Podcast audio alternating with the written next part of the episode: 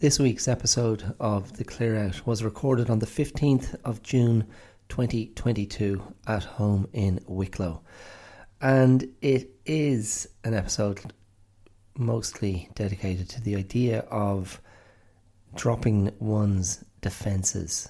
And I make arguments for the benefits of the laying down of arms and leaving oneself open and as ever with the with the podcast, uh, there was a point I wanted to make, and it slipped my mind. But a key idea, of course, of having one's defenses down is it allows one to receive more. And if we have our defenses up, we're often depriving ourselves of receiving things. And that is that's a loss. That is a less rich experience uh, in which to place ourselves.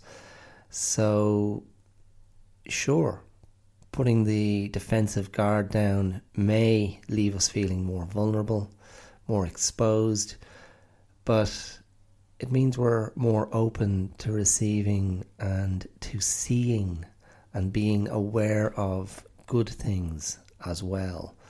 And it just allows our consciousness to to go to a different place um, and to move away from the sensation of being embattled because sometimes we're not embattled and sometimes that is a projection of other other fears and other beliefs that we have. Anyway, that was a point I wanted to make and failed to, so you're getting it now. Um, also, as part of this little preamble, I read, I read somewhere, um, I'm sure it was, I think it was actually uh, a Patreon newsletter, and they were advocating naming, naming your listeners. Now, I don't mean naming them as in exposing them, but to adopt a collective name for uh, for people listen to to listen to your podcast. Um, so uh, yeah, I've, i was reflecting on that, and I don't have any great answer. You know, clear heads. I mean, I, I mean, the second I say it, I find myself resisting it. I just go, oh, we should go on. But um, often in fact, last week I know I I, I reached out, uh, gave a shout out to my friend Shane in San Francisco, and uh, I referred to him as friend of the show, friend of the podcast, and I also remember that in previous episodes I've said this isn't a show, it's a tell. So I might I might start referring to my listeners as friends of the tell. What about that? Is that is that gammy? I'll keep rolling. I'll keep rolling with a few of them just to just to see uh, over the, over the coming episodes. But I, I, quite like that one, friend of the tell. Um, you know, it, because it's it's not immediately obvious. It's not instantly a literal thing. The tell could be a place. It could be a, a code, a bonding pact. Anyway, that's uh, that's that's that's there too. So you'll find when you listen. Uh, I, I tested positive for COVID a week ago, so I've had a week of lying low. So the first part of the episode is a bit of a roundup of some home entertainment, some movies I took in alone and also with my daughter. Um, and there is a connection. There is a connection to my, my main thesis in today's episode. Uh, so bear with it. Uh, most of the episode is dedicated to this idea of dropping one's defenses. So get into it. I hope you enjoy it. And yeah, I'll see you there right around the corner. Cheers. Ooh, not gonna change my mind. Leaving the dream behind. Hi, my name is Dara Clear, and you're listening to The Clear Out. Welcome, welcome. How are you today? So, I think one of the last things I said on last week's episode was that I think I, I expressed the belief that I was turning a corner. I'd been battling, battling some dose for a couple of weeks, that had compromised me energy wise and voice wise, and my sinuses were being battered, everything. I wasn't feeling well. And that's why last week I ended up mainly reciting American poetry because I didn't have sufficient brain space to ramble and improvise around a chosen theme the way I normally do. And so, yes, by the end of last week's episode, I said with a certain amount of confidence, I think I'm turning a corner. And I did turn a corner and I ran straight into COVID. I think less than 12 hours after I finished recording last week's episode, I tested positive for COVID and then had a miserable, miserable few days. I've just been battered, battered by the, the virus, the dreaded vid. Um, the whole system took a pummeling. Um, my wife also tested positive around the same time, and we're just about out of it. My wife's slightly behind in the recovery stakes. But it's been a week of laying very, very low. And yes, it's uh, there's been a lot of sleeping, and there have been quite a few movies as well. So I might do a, a little roundup of the movies. but one of the things that struck me in my my weakened state and my forced stop. Now I did I did speak about this idea um, earlier this year when I was overtaken by a bout of violent vomiting. Um, and that, that, that, that raised some musings for me as well as what was in my stomach. But this time round, I found myself very quickly just giving myself over to the the isolation status and the self-imposed house arrest. And what I thought was and I'm going to expound on this uh, as the episode goes on. But what I thought was sometimes it's actually lovely to just drop the defenses, to let the defenses down, and be in a very open, exposed state. Uh, and of course, that's that's probably another way of describing being vulnerable, um, being open, and I suppose I think of it as being receptive.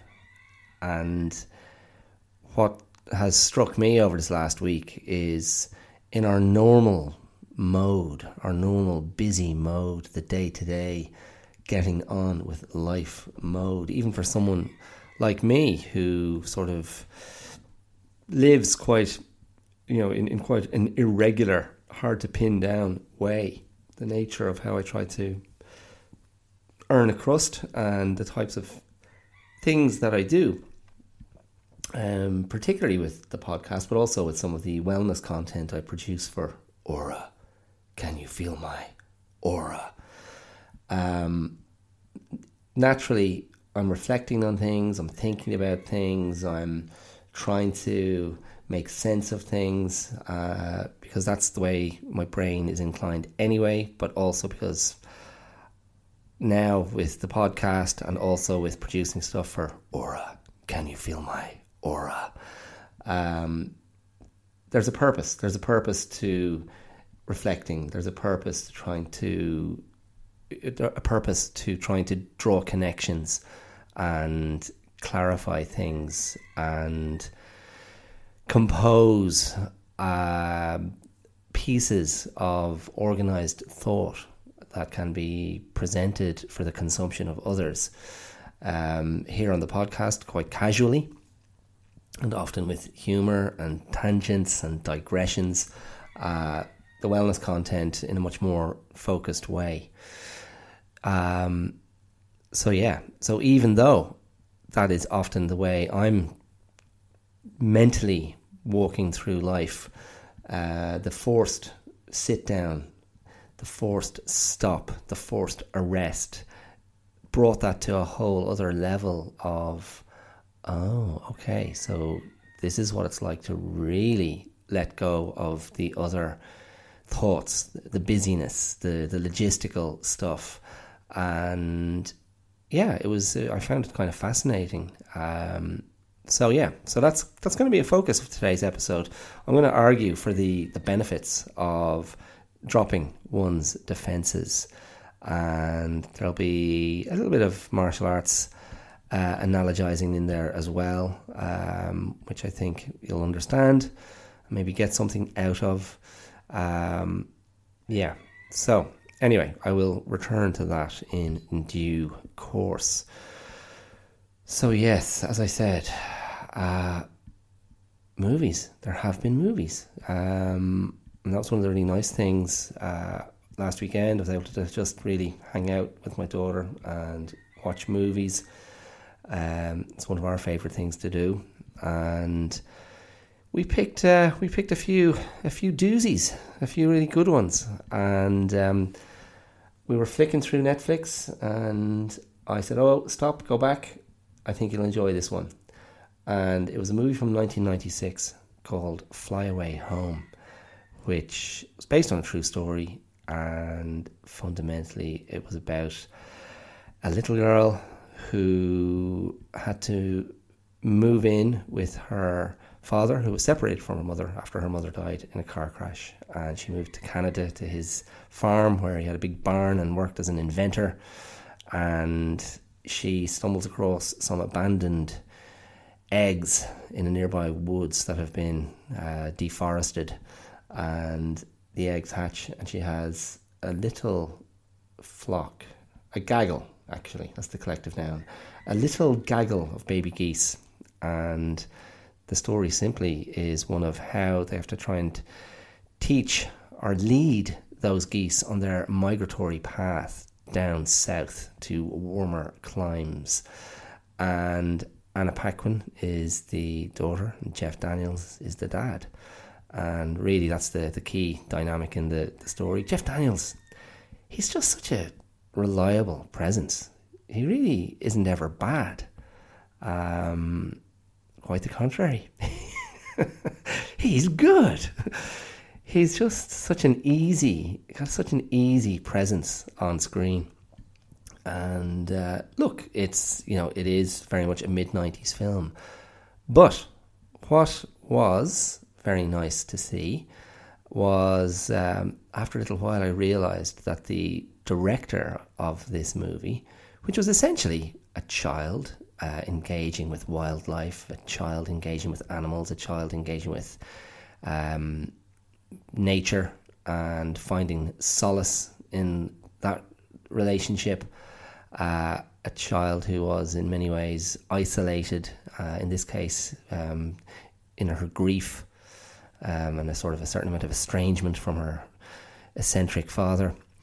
But the the the film was actually directed by the same director who did um, the Black Stallion from years and years and years ago. Do you remember the Black Stallion? I was trying to persuade my daughter to watch it recently, and she's uh, she she's been quite reluctant, and she's held out and managed to, to keep me at, at bay with that one.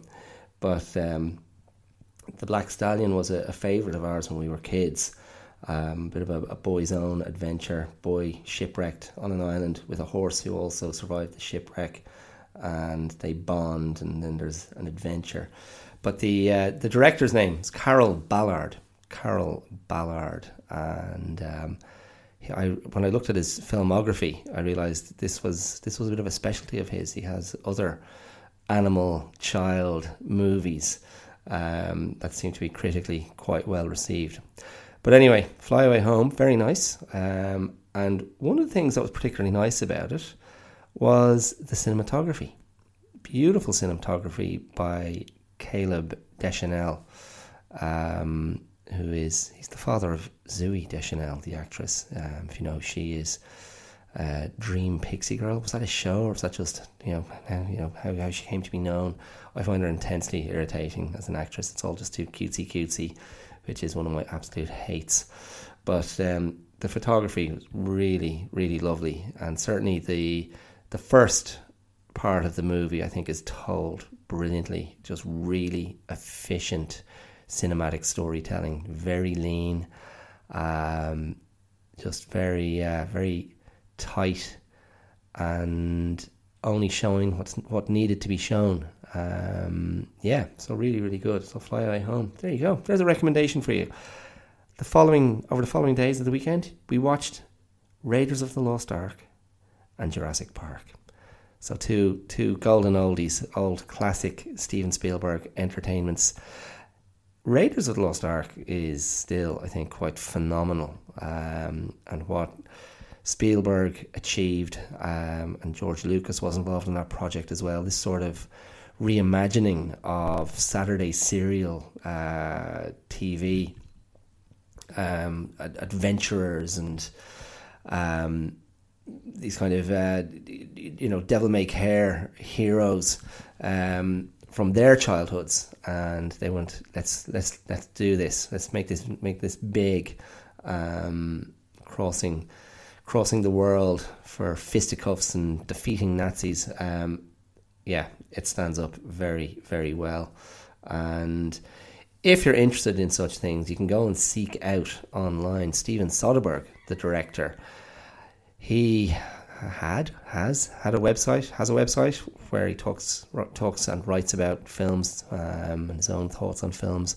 But he put up a really interesting essay uh, extolling Steven Spielberg's excellence as a visual storyteller and reminded Soderbergh kind of reminded the sort of the the primacy of movies as a visual medium first and foremost and to illustrate how good Spielberg was uh, Soderbergh put up Raiders of the Lost Ark in black and white with no dialogue.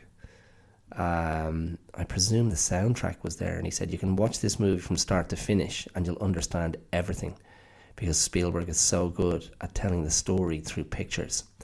Um, so that's that's one if you want to nerd out and go back and watch Raiders of the Lost Ark in black and white as a silent movie and still get so much out of it. And indeed, rewatching the opening of it with my daughter at the weekend um, that famous sequence going into the temple in South America to get the little golden head and then surviving all the booby traps on the way out. Very, very uh, impressive storytelling. Every beat, every shot advancing the story, advancing the tension, the suspense, and of course, presenting Indiana Jones in that iconic way the hat, the jacket, the bullwhip um, embodied so so well by Harrison Ford at his, I suppose, in his prime. Really, uh, you'd have to say, just the effortless charm um, and resilience and toughness, and yeah, really, really good. Um, and Karen Allen, uh, very good at his as his romantic foil in that, and Ron Lacey, British character actor, was that his name? Ron Lacey oh my goodness, he is terrifying in Raiders of the Lost Ark as, uh, I mean, basically he looks like a, a Gestapo torturer, um, but really, really horrible. Um, and yeah, he had the same effect on my daughter um, as he had on me when I saw it first, and I saw it at the same age as my daughter, about eight. My God, he just embodied something so sinister and creepy um, and gross with this sort of reptilian voice. and I was going, I don't think I've seen that guy in anything ever since. But uh, yeah, Ronald Lacey, God. Anyway, so there you go. Raiders of the Lost Ark, Jurassic Park, eh, grand. I mean, the you know the effects some of the dinosaurs still age very well. As a overall, as a movie, you're watching it, and you're kind of going. They got Sam Neill, who's a very reliable actor, but you know he he, he, he doesn't have he doesn't have that real star quality of um, Harrison Ford. But then in Jurassic Park, the dinosaurs were the stars, the effects were the stars, and there are some fantastic, fantastic sequences in that in that movie. Um, particularly the the first extended sequence with the T Rex um, and the kids in the car, and I know very very good, very good, well worth checking out. Anyway, so there you go. That was movies with my with my daughter, and another one, right? And sorry, this isn't gonna. I'm gonna I'm gonna move on from movies here shortly. Um, another one, I had the opportunity to watch Urban Cowboy. Urban Cowboy, uh, directed by James Bridges, 1980, and an early John Travolta vehicle post the uh, Saturday Night Live hysteria, or Saturday Night Fever, sorry, Saturday Night Fever hysteria, and the John Travolta explosion. And I remember seeing bits of Urban Cowboy as a kid, which basically is the story of a, a young Texan cowboy. And it's you know it's set in 1980, so it's uh, you know it's contemporary, um, contemporaneous movie of the time, and he's a young rural cowboy in Texas who moves to the big city. He moves to Houston, and he is yeah he's green, he's young, he's dumb, and he moves to the outskirts of Houston. His dad works in some sort of refinery or plant, um, and gets the young Travolta work there. But really, the main focus of the movie um, is around this huge, huge bar called Gilley's, which is this massive cowboy bar where you know there's dancing and music and drinking and fighting and the owner plays a bit of music. And fascinatingly, in the movie, the you know there there, there are three or four appearances by established country acts. Um, prominently, uh, Bonnie Raitt does a number in, at some point in the movie, and they're there as themselves, entertaining the crowd, and also one of my old favourites when I was a kid, the Charlie Daniels Band. Their song, The Devil Went Down to Georgia, anytime that came on the radio when I was a kid, I used to just love it. Love it.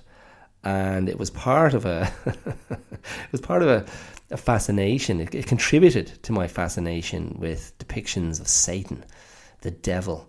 Um, I remember he used to occasionally crop up in Marvel comics as Mephisto. Um, and I always just found the, the devil a compelling and chilling, terrifying figure. Um, but the, the narrative of the devil went down to Georgia such a such a great little story, where the the devil challenges a young fiddle player to a duel, and if the fiddle player loses, the devil gets his soul. Um, and it's just a little bit of sort of redneck badassery where the fiddle player outplays the devil and sends him packing back to hell. And there's a bit of attitude, and the uh, the character of the young fiddle player gets to call the devil a son of a bitch. I remember as a kid, I just thought that was the coolest thing. Like imagine telling the devil where to go. Um, so, and yeah, so I was enjoying the movie immensely, and Charlie Daniels' band were there a couple of times, but then it, they did maybe two thirds of the way through the film or four fifths. They struck up "The Devil Went Down to Georgia," and I was like, okay, that's it. I was enjoying this movie very much, and now it's just gone into all time classic status for me. But um, it's actually a really good movie. It's a really good movie, and John Travolta doing what he did so well. He was just this great kind of physical specimen, but you know the big kind of eyes, and he had this kind of soulfulness and a sort of a, a vulnerability, but also this kind of braggadocio, um, and he he falls in love with a with a you know with a woman who he meets at, at Gilley's and played brilliantly, brilliantly um, by Debra Winger. In fact, like for me, she takes the the acting laurels from the movie because she just seems to, I don't know, she just captured something so believable. Um, you know, just this kind of this this I don't know. I've been young and clueless and a little bit helpless, but sort of cocky and mixing it up. And um, ultimately, what happens is, um, you know, the movie's 42 years old, so, you know, to hell with you if you're concerned about spoilers. But uh, John Travolta's character and Debra Winger's character, they get married. Um, and within a week, you know, they're having rows that threaten to break them up. You know, you know, they're in their they're in their trailer, their caravan, and he just, you know, they're just so emotionally inarticulate, um, and as I say, clueless, and there's a vulnerability there in the relationship, and then the big bad pounces, and it's it's Scott Glenn. Scott Glenn, and I, God, I didn't even check what age he was, but Scott Glenn in the most phenomenal physical condition, lean and cut, and he plays a real nasty piece of work. Uh, but Debra Winger is instantly attracted to him. John Travolta is instantly threatened by him. Um, and they break up. And John Travolta allows himself to be seduced by this high class girl who's slumming it in Gilley's from uptown Houston. And she takes him back to her swanky apartment and she has no money issues. Her daddy's in oil. And so there's this kind of class tension that's happening as well. And um, yeah, you should you should seek it out. You should seek it out. And oh, sorry, the you know one of the one of the, the main um, you know the, the main vehicles of of tension and competition in the movie, apart from dancing and you know drinking and fighting, is um, uh, a bucking bronco in the pub, like a machine. Um, where the local guys get up and see can they stay on the Bronco holding on with one hand, and it's operated by some guy with his little controller. And this is um, this is ultimately where John Travolta focuses his efforts to go right. I'm going to show him, you know, what I can do on this. Um, and it's yeah, it's just. I mean, it's almost it's almost like uh, a little, you know, filmic ethnography of of um, a certain class of you know Texan cowboy and Texan suburban life uh, at that time, and it feels very real. And I've no doubt that a lot of those people who were extras in that movie were were locals. Uh, so there's something of you know there's a, a verisimilitude about it that just comes through, even though ultimately it's a you know it's a love story. It's a it's a a rom- you know, I, I, saw some critics describe it as a romantic comedy, but um, pretty pretty light on the comedy.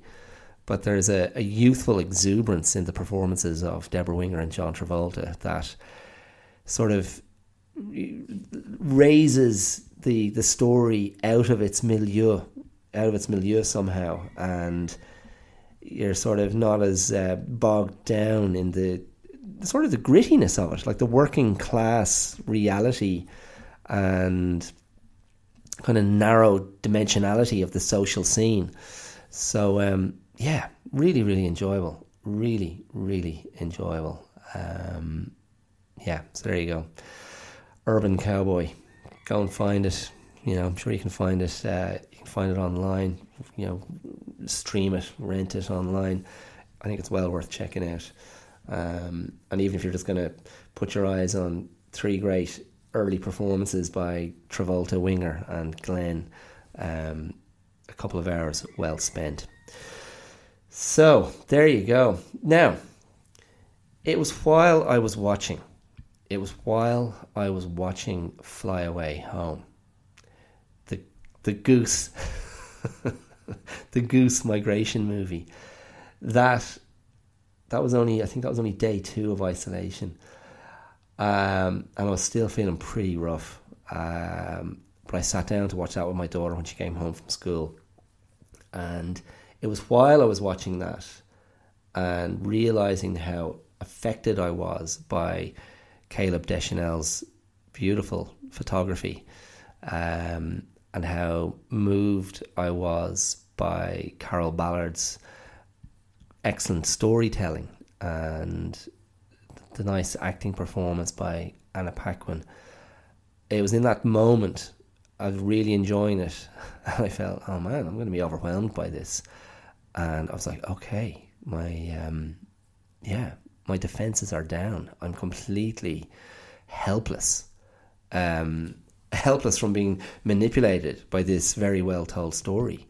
Uh, gets a bit cheesy towards the end. Lost a little bit of its, um, a little bit of that leanness and a little bit of that emotional punch. Um, but a very, very good movie nonetheless.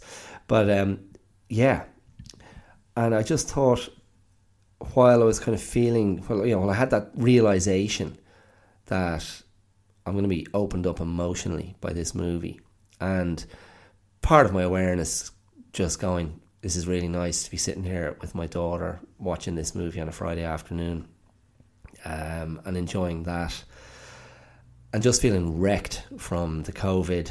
Uh, I, I suppose I just felt this is this is actually really positive.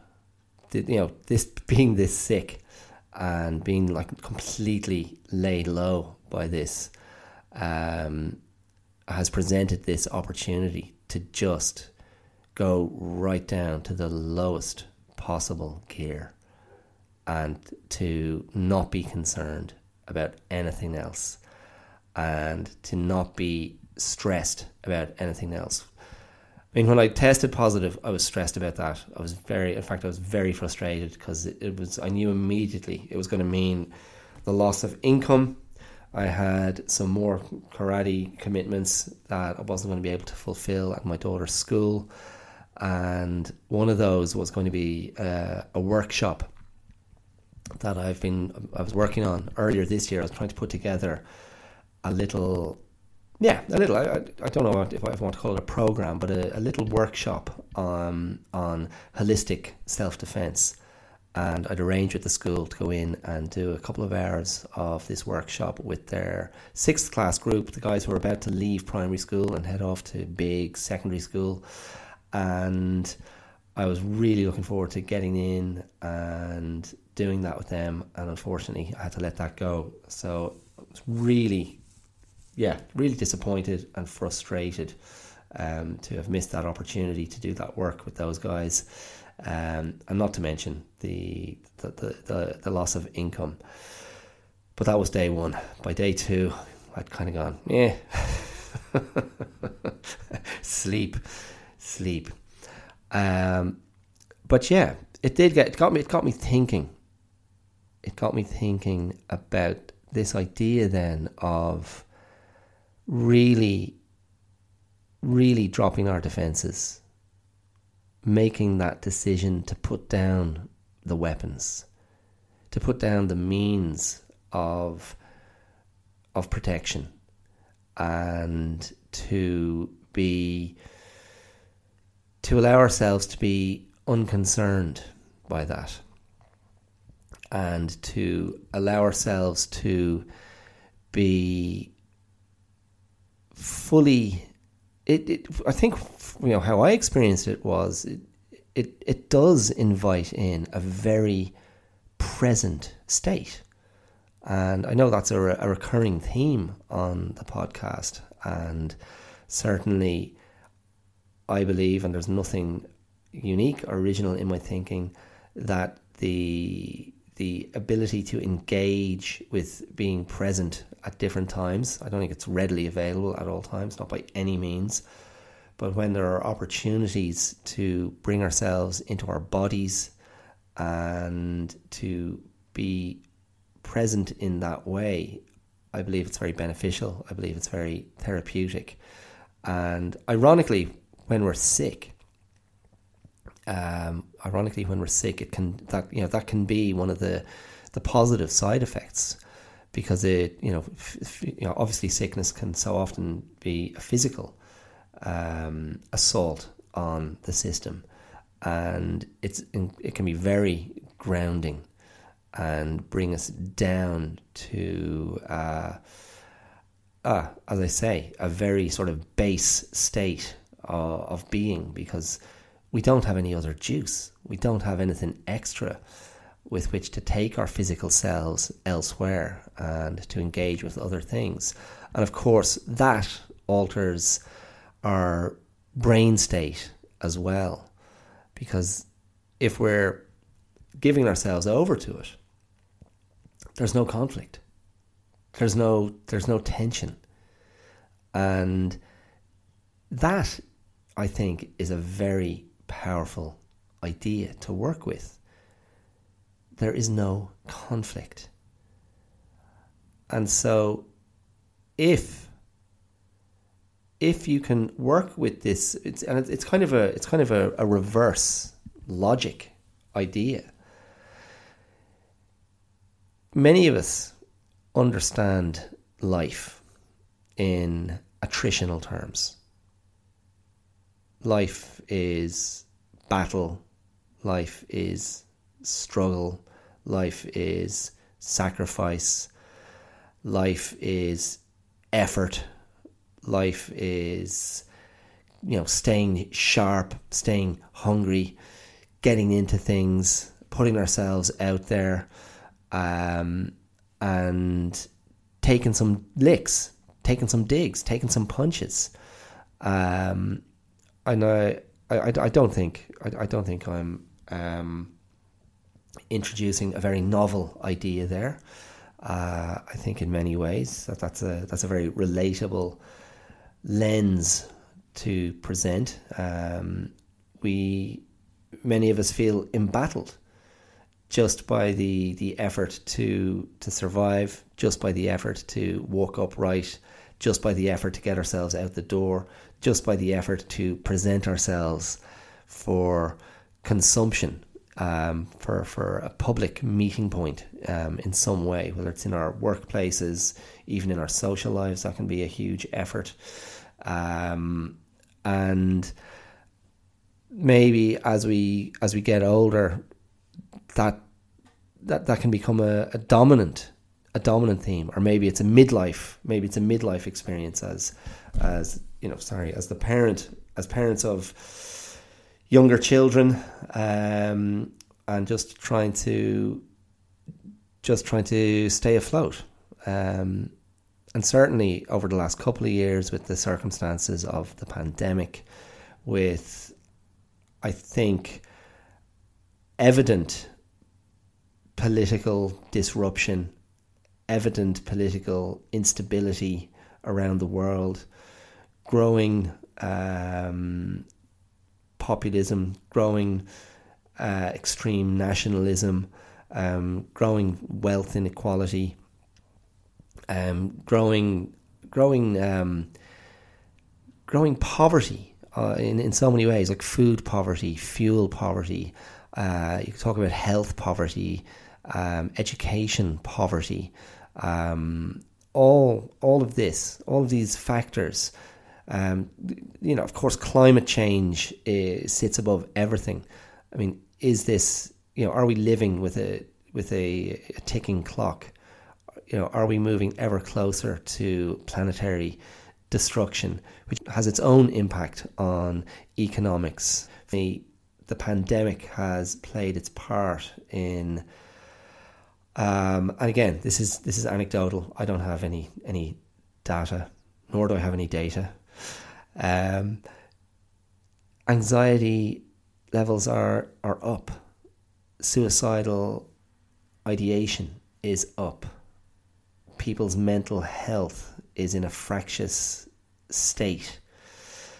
So, all of these things, all of these things contribute to a sense of uh, of us, we people, normal humans, we earthlings, of all of us being in a fight, being in a being in a battle, and that then, of course, is there, there, there's conflict.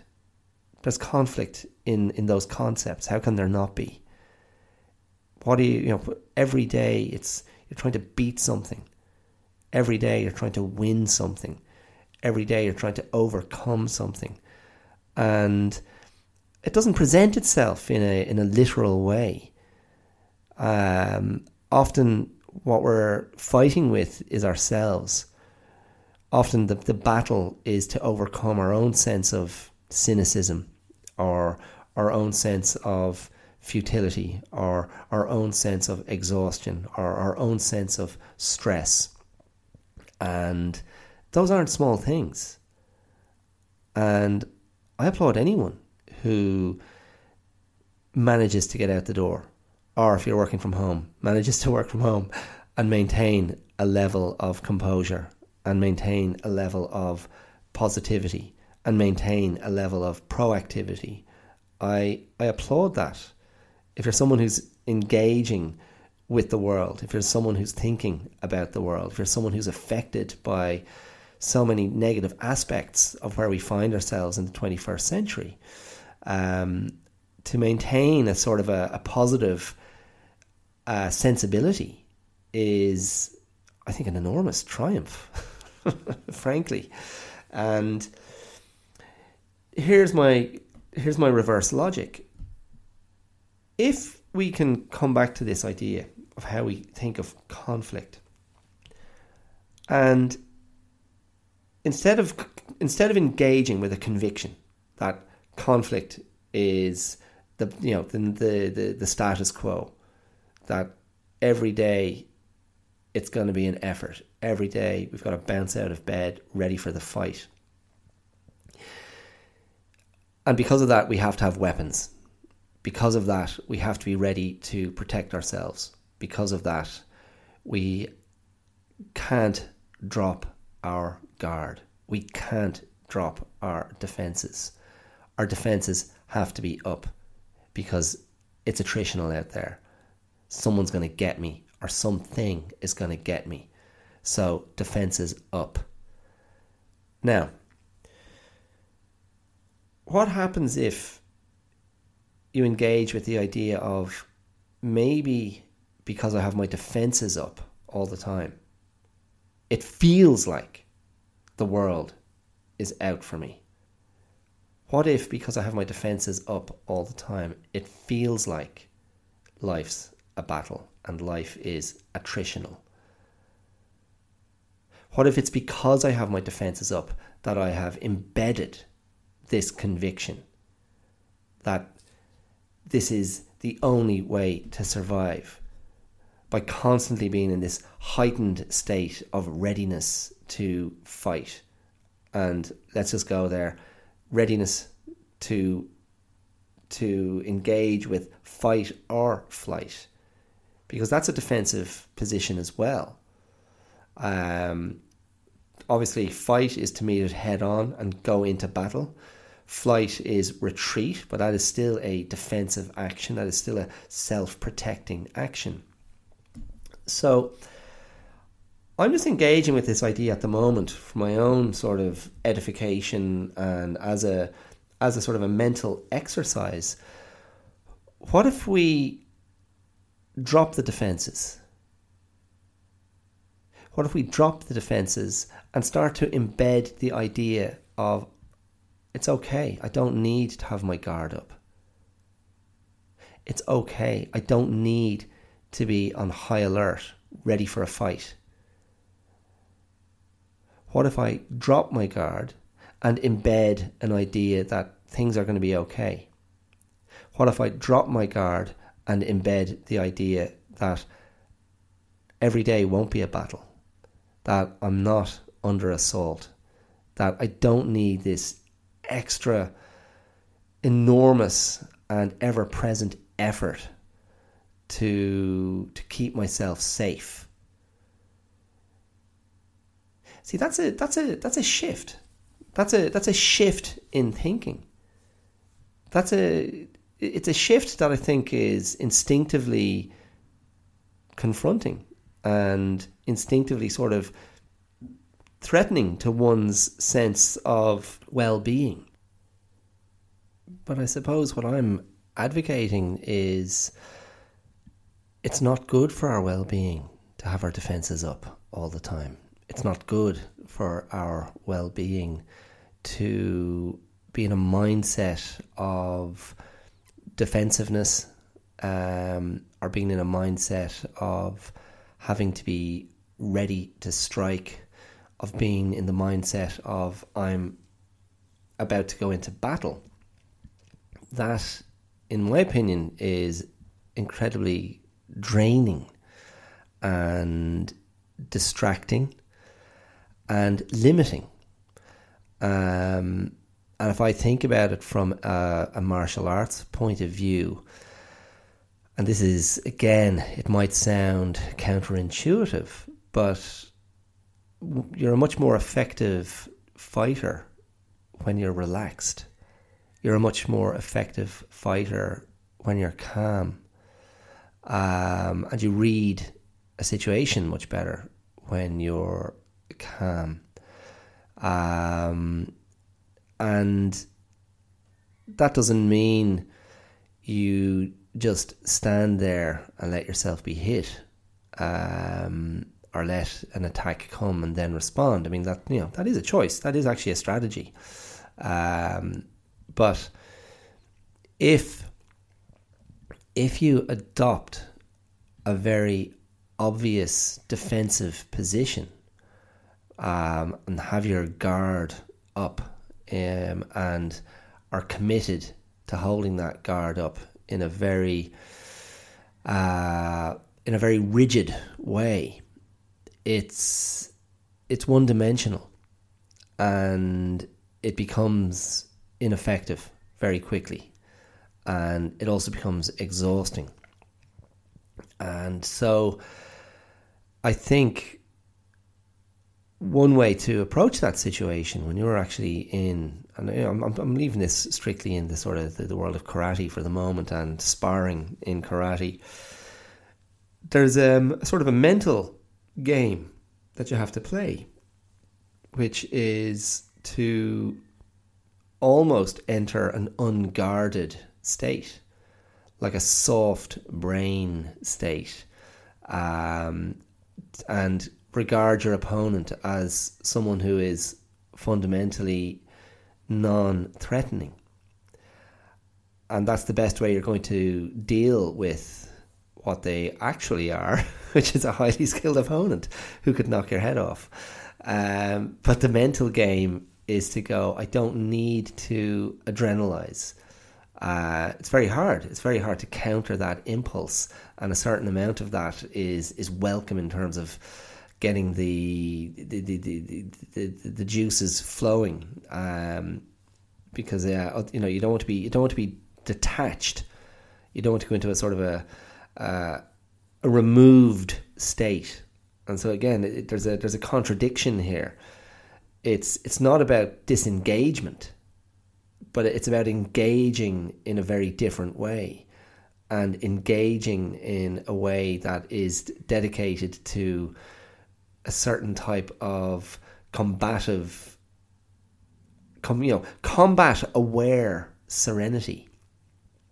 Now, you'll hear athletes and competitors and fighters across all across all sports talk about being in the zone, and in a way, I'm talking around that concept uh, where everything just flows and you respond optimally to everything. Now, that sort of optimal response uh, pattern doesn't happen without years of training. It may not happen even without a certain amount of natural ability, but it does happen. It does happen for high level competitors, and amateurs uh, can experience that as well. Um, and that being in the zone, of course, another way to describe that is being present. Now, what I'm arguing for is this idea that if I drop my defenses Okay, I'm talking more generally again, just our general day to day living. I'm getting stepping away from karate again. But if I drop my defenses, am I going to teach my brain to perceive the world as non threatening? Because that is sort of where I want to live. Because then my brain can move to other places where I can better apply my skills. Um, and I will spend less time uh, fueling my own anxiety uh, or fueling my fears or fueling my self doubt or fueling my anger. You know, uh, the anger that is a product of frustration, the anger that is a product of uh, of stress, um, the the anger that is a product of perceiving the world a certain way and perceiving oneself in the world a certain way. Um, and so my argument is to drop those defenses and to try to embed an idea of non-violence um, and non-conflict. So I'm, I'm using non-violence there in a sense of how am I meeting the world? In what mode am I meeting the world? Because if I stay in this mindset of attrition, in this mindset of of fight, of battle, of combat, I am I'm making myself a combatant, and I am making myself a fighter, and I'm putting myself into the conflict as someone who is going to engage in battle. Um, and so, if by extension where we can interpret that then as a form of of violence, of necessary violence, of necessary aggression, um, I think it's worth it's worth engaging with a, a counter idea of I actually don't need to do that. And you know, this is something that I've experienced in my life when dealing with aggressive people. If I remain calm and I remain non-violent, but also unintimidated, um, it can very quickly diffuse conflict situations. So my experience has been aggressive people or angry people they want con- they, they you know they want the conflict made literal they want to engage in battle and they want to bring you out of your comfort zone into their space of of you know of let's fight and they've you know they're they're primed. They're in that mode that angry mode that aggressive mode that confrontational mode that domineering mode that bullying mode and they're used to getting certain results from that behavior. Their own embedded behavior, whatever they're acting out, whatever whatever experience, whatever pattern, whatever childhood trauma, whatever you know area of their life they might be hiding from or denying or repressing and it comes out in this personality type. And that's how they meet the world. And what I found over the years is the non-violent response to that, the non-aggressive response to that, the non-combative response to that is almost every time very disarming. So it's not it's not a disengagement, but it's an unwillingness to engage on those terms. And I suppose ultimately this brings me back to one of my my sort of foundational beliefs of keeping well. It's on whose terms are you living your life? And do you believe in the power of your own agency? Do you believe that you can set terms? And if you don't believe that, um, I think you're disadvantaged and I think there's a, there's there's a limitation to your sort of a limitation to the sort of the, the, the amount of avenues you can pursue to feeling more well and to feeling more capable and feeling more aligned with a world that you might find um, otherwise very challenging. Um, so, and you know, and this is to, to bring it back then to, to martial arts, to, to fighting, to actual sparring, fighting. Um, every fighter has their own tempo, their own strategy, their own style of fighting.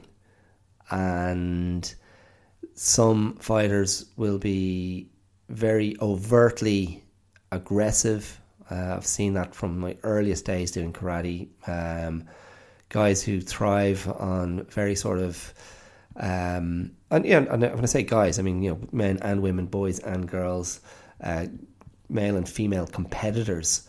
Um, many drop into that alpha mode of very performed um, aggression, the outward display of aggression, the the, the, the snarling face, the, the blazing eyes, um, a sort of a, a hyper aggressive posturing, um, which. I mean, sure. And listen, by the way, some of those are excellent fighters um, and very good karate people, and that's a mode that serves them well. And there are set terms. Um, there's a specific frame of reference that they're dropping into, bringing in that attitude. Uh, it never served me, and it was never something that I, you know, it was never something I was interested in acting out as a competitor. Um, not that I did, not that I did a huge amount of competition, or, or not that I've done a huge amount of um, competition in karate. That wasn't really what attracted me to it um, ever, although I did a little bit. Um, but certainly in dojo sparring, dojo like you know in a training setting, um, there's always sparring, and that's a that's a different beast. Competition has particular rules. There's a very particular limit um, in terms of the repertoire of techniques you can use in competition. Certainly in my style of karate, the affiliation that I've been associated with, um, but in dojo sparring, um, you know, barring uh, you know street stuff or you know dirty fighting, the full repertoire of techniques is available to you. Um, and so you know it's a time to experiment. It's a time to play. It's a time to try stuff out, and it's a time to play with with tactics and strategy. Um, it's the time, you know, to decide. Right, I'm just going to work one side of the opponent's body. I'm going to keep trying to put them onto their weak side. I'm going to keep trying to take the front leg. Um, I'm going to keep trying to distract them uh, and do unorthodox feints. Um, I'm going to constantly close space. I'm going to constantly move off the line of attack. Um, I'm going to constantly vary the my, my tempo. Um, I'm only going to counter attack. Um, I'm only going to use a single um, counter attack. Uh, you know, it, it, could be any any number of things. It could be any number of things. Um, but the for me, the objective always when I was fighting, whatever the context was, to remain calm and to focus on being effective and I felt the for me, for my personality type, trying to bring extra juice to performed aggression, I just felt that was going to be a waste of energy. Um, so I doubt I was ever considered an intimidating opponent. But see, that can work in your advantage, to your advantage as well, because then you're underrated. and then you strike, and people are like, "Oh, you are, you are willing to fight." Um, and see that to me is that would and I, I would advocate that. Um, I would advocate that in, into this into this into this recipe of of of wellness that I'm talking about today. That it's you don't have to show people you've got your guard up. You don't have to even show yourself that you've got your guard up. You can drop it.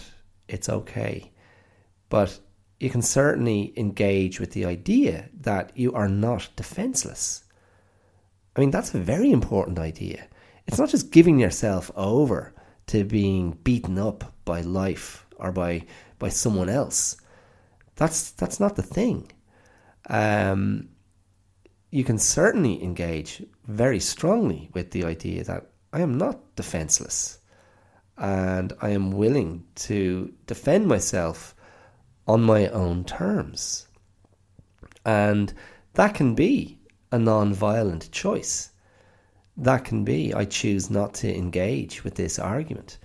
That can be, I choose not to speak to you in that way. That can be any number of things where you are asserting your own value system and asserting your own sort of your own personal space within the conflict zone. And that you know that is something that I certainly used to put into practice when I when I was teaching.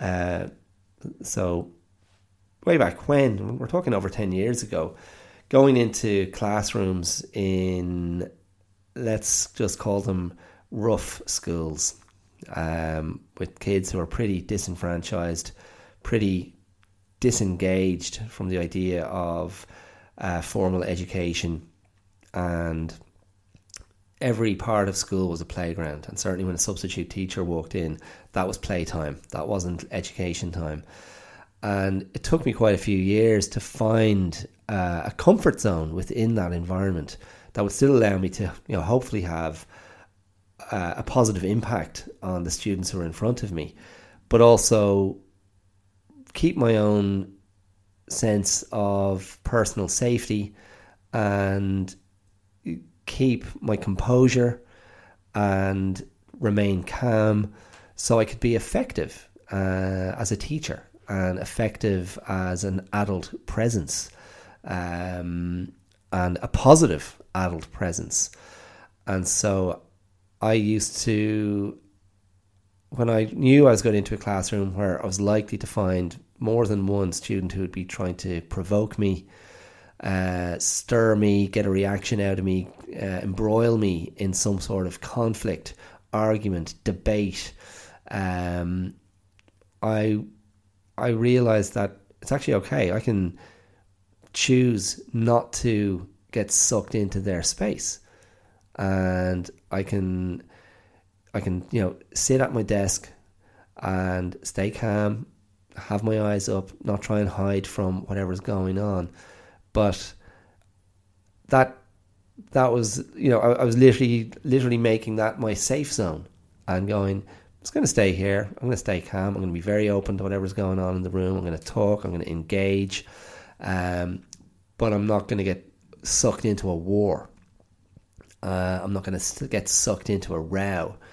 And it was very effective. And what happened over time was the students would just gravitate towards the desk and gravitate towards me. And that's where we'd engage. Um, and you know, I'm, I'm, talking like in a positive sense, just coming up for chats or coming up to you know to look at work at the desk, um, and I remained in a, a, safe place, but not disengaged. Um, and you know, you see that, you see that, you know, sometimes in the in the depiction of of martial artists, especially um, in movies, where before going into battle they might have this moment of being very internal and the eyes will close down and they might summon their energy into a place of greater resolve and composure and sort of set themselves before then opening their eyes and going into battle.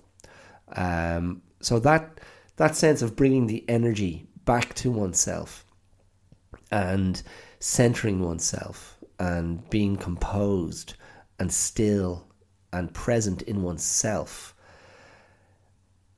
I mean, even just saying that, I already feel calmer. but that, I mean, you know, that's something you can engage with, you know, as a as a meditative practice. That's just bringing yourself into your into your breathing, into your body, into your mind in a in a calm way before proceeding and taking control of your agency. And i think that that that's a relevant component of of what i'm talking about because i think many of us can feel that we don't have agency at times that life is dictating the tempo and the things outside of ourselves are dictating the tempo and they're pulling us this way and that. And there's always something else making demands of us and calling for our attention. And we feel it, it, it and, it, and it can contribute to a, a sense of fatigue and exhaustion and a sense of being uh,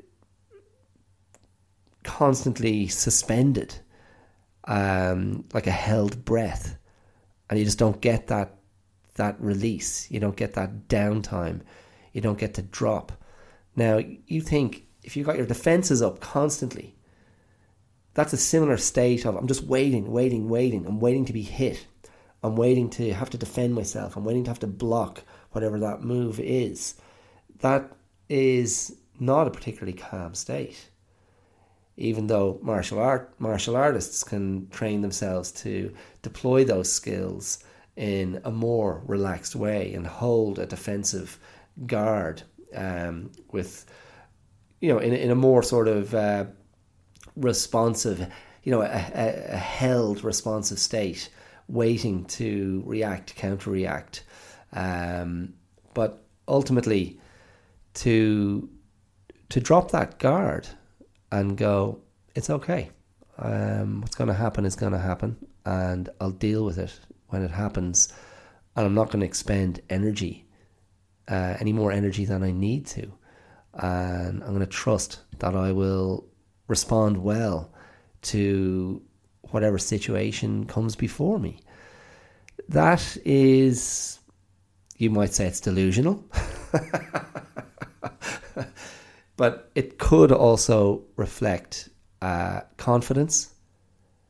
It could reflect a deep faith in your own abilities to cope. And that is something I think is worth investing in. I think it's worth investing in the idea that you have much greater resources than you might give yourself credit for. Um, we live we live in an age um, where we're exposed to we're exposed to and consume the success of others constantly and social media plays its role and the 24 hour news cycle plays its role um, the ever present um, availability of digital devices and screens with which to consume the lives of others um, plays its role as well. And there's something about the the social media age, the internet age, the digital age, whatever you want to call it, that means it's very, very hard not to be aware of the apparent happy, successful, beautiful, wealthy, healthy lives of others. And it's very hard not to fall into the comparison game. Look what they have. Look what they're doing. Look at the shape they're in. Look at those clothes. Look at that house. Look at that car look at their followers, look at their their their branding opportunities, look at their endorsements, um, and that is you know that that can be used as something to motivate. That can be used as something to inspire. Maybe you just want to be a fan. Maybe you're just a casual browser, but it can also be very unhealthy and it can also be something that's demoralizing um, and it can open up a door to feelings of um, inadequacy. It can open up doors to negative body image, and it can also really open up a door to a very false perception of what is real. Because let's remind ourselves so much of what we, we see online, and I'm you know I'm I'm I'm no uh, no different in this regard, in in terms of what I put up uh, on social media, in in terms of the podcast, and what I put up to try and you know bring uh, eyes to what I'm doing and bring ears to the podcast.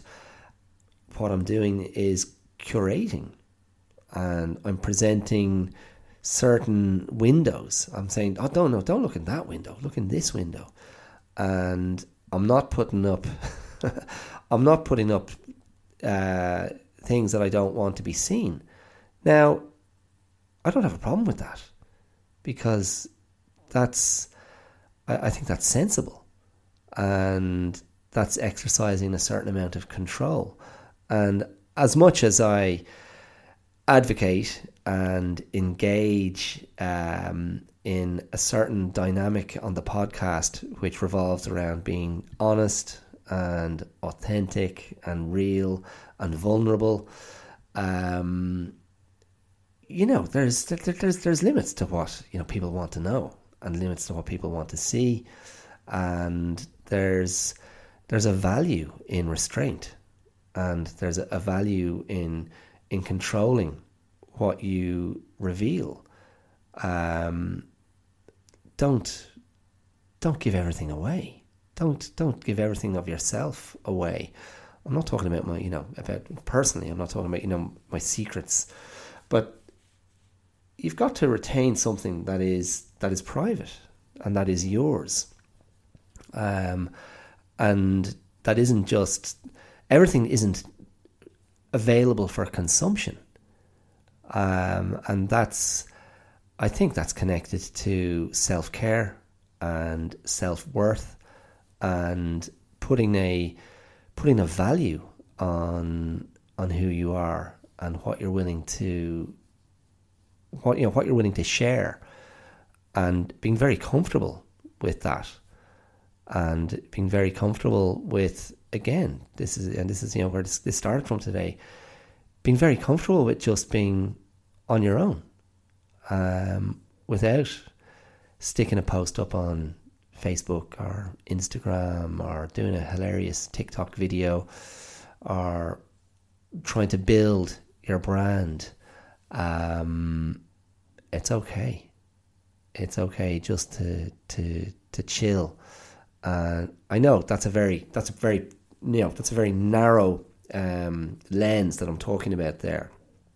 And this is not meant to all hinge on what you're doing on social media or what you're you know presenting to the world, but in, in that area. But I mean, to bring it back to the general thesis of um, how how you go out in the world and how you engage with life. Um, I think it's absolutely fine to um, to to underperform. There you go. Yet again, I uh, I come back to my celebration of of um, of mediocrity, of of failure, of procrastination. Um, success can wait. Um, that's um, that's my mantra. It's okay. It's okay not to not to achieve it all today. It's okay to remove the the shiny carapace. It's okay to take off the armor. It's okay to keep it very lo-fi and and really go to to you know, to, to to embrace um, to embrace a sort of a a silence and a and a humility and an invisibility. Um, and just to bring all that energy back to yourself and to be that small. That's okay. I would go so far as to say that that's excellent. To bring in that that stillness is something to be to be to be welcomed, to be embraced. So drop the guard. It's okay. Put those hands down. Breathe. Breathe. Breathe. Sit down with yourself. Have a cup of tea. Relax. And then take take the next moment when it comes.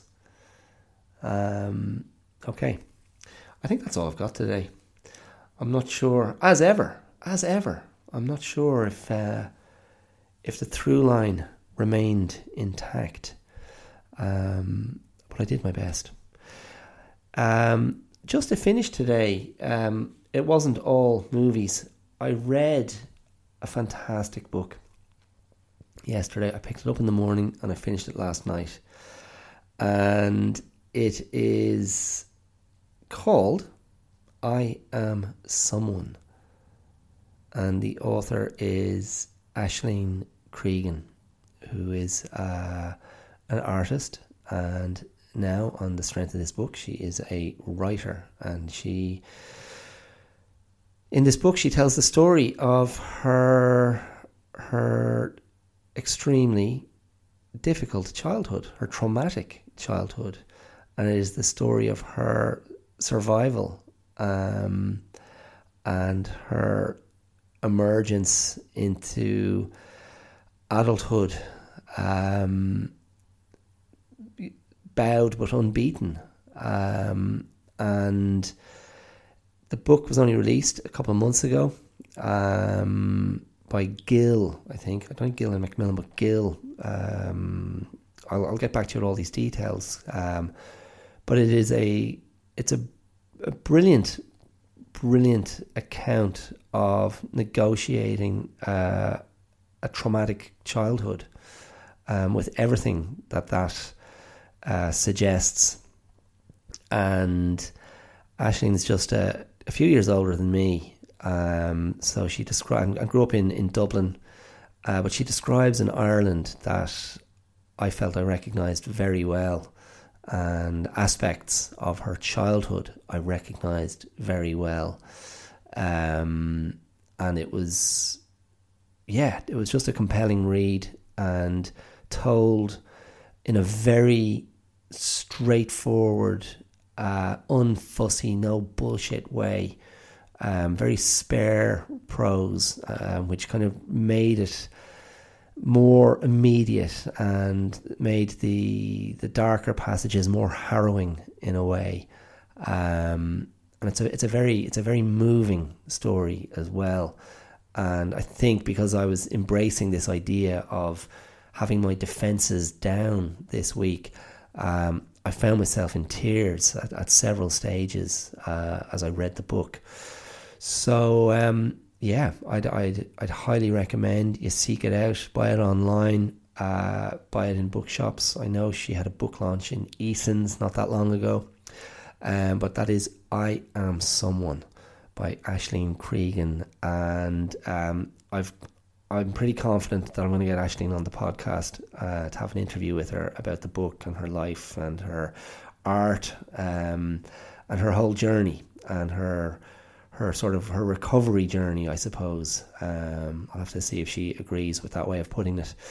So that is something to look forward to. It might not be next week's episode, but perhaps the, the episode afterwards. So um, yeah, do look out for that book. I am someone by Aisling Cregan. Really, a really compelling, um, a really compelling read and a tremendous story of someone's personal resilience and a triumph of the spirit of the of the individual in extremely extremely tough circumstances.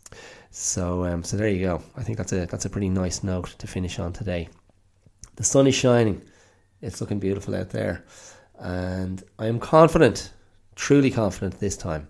Uh, a week from now, or whenever I next record, my voice will be fully back. I'm still a little bit congested. You can probably hear that there's an octopus, some determined octopus of something lingering at the back of my sinuses and my throat and just refusing to scooch off back to its sea of tranquility. But it will, it will leave eventually.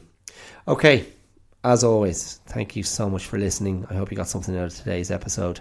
You can find me on the dreaded social media.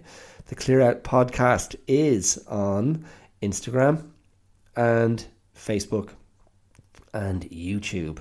Uh, the Clear Out 2, that's the number 2, the digit 2. The Clear Out 2 is on Twitter.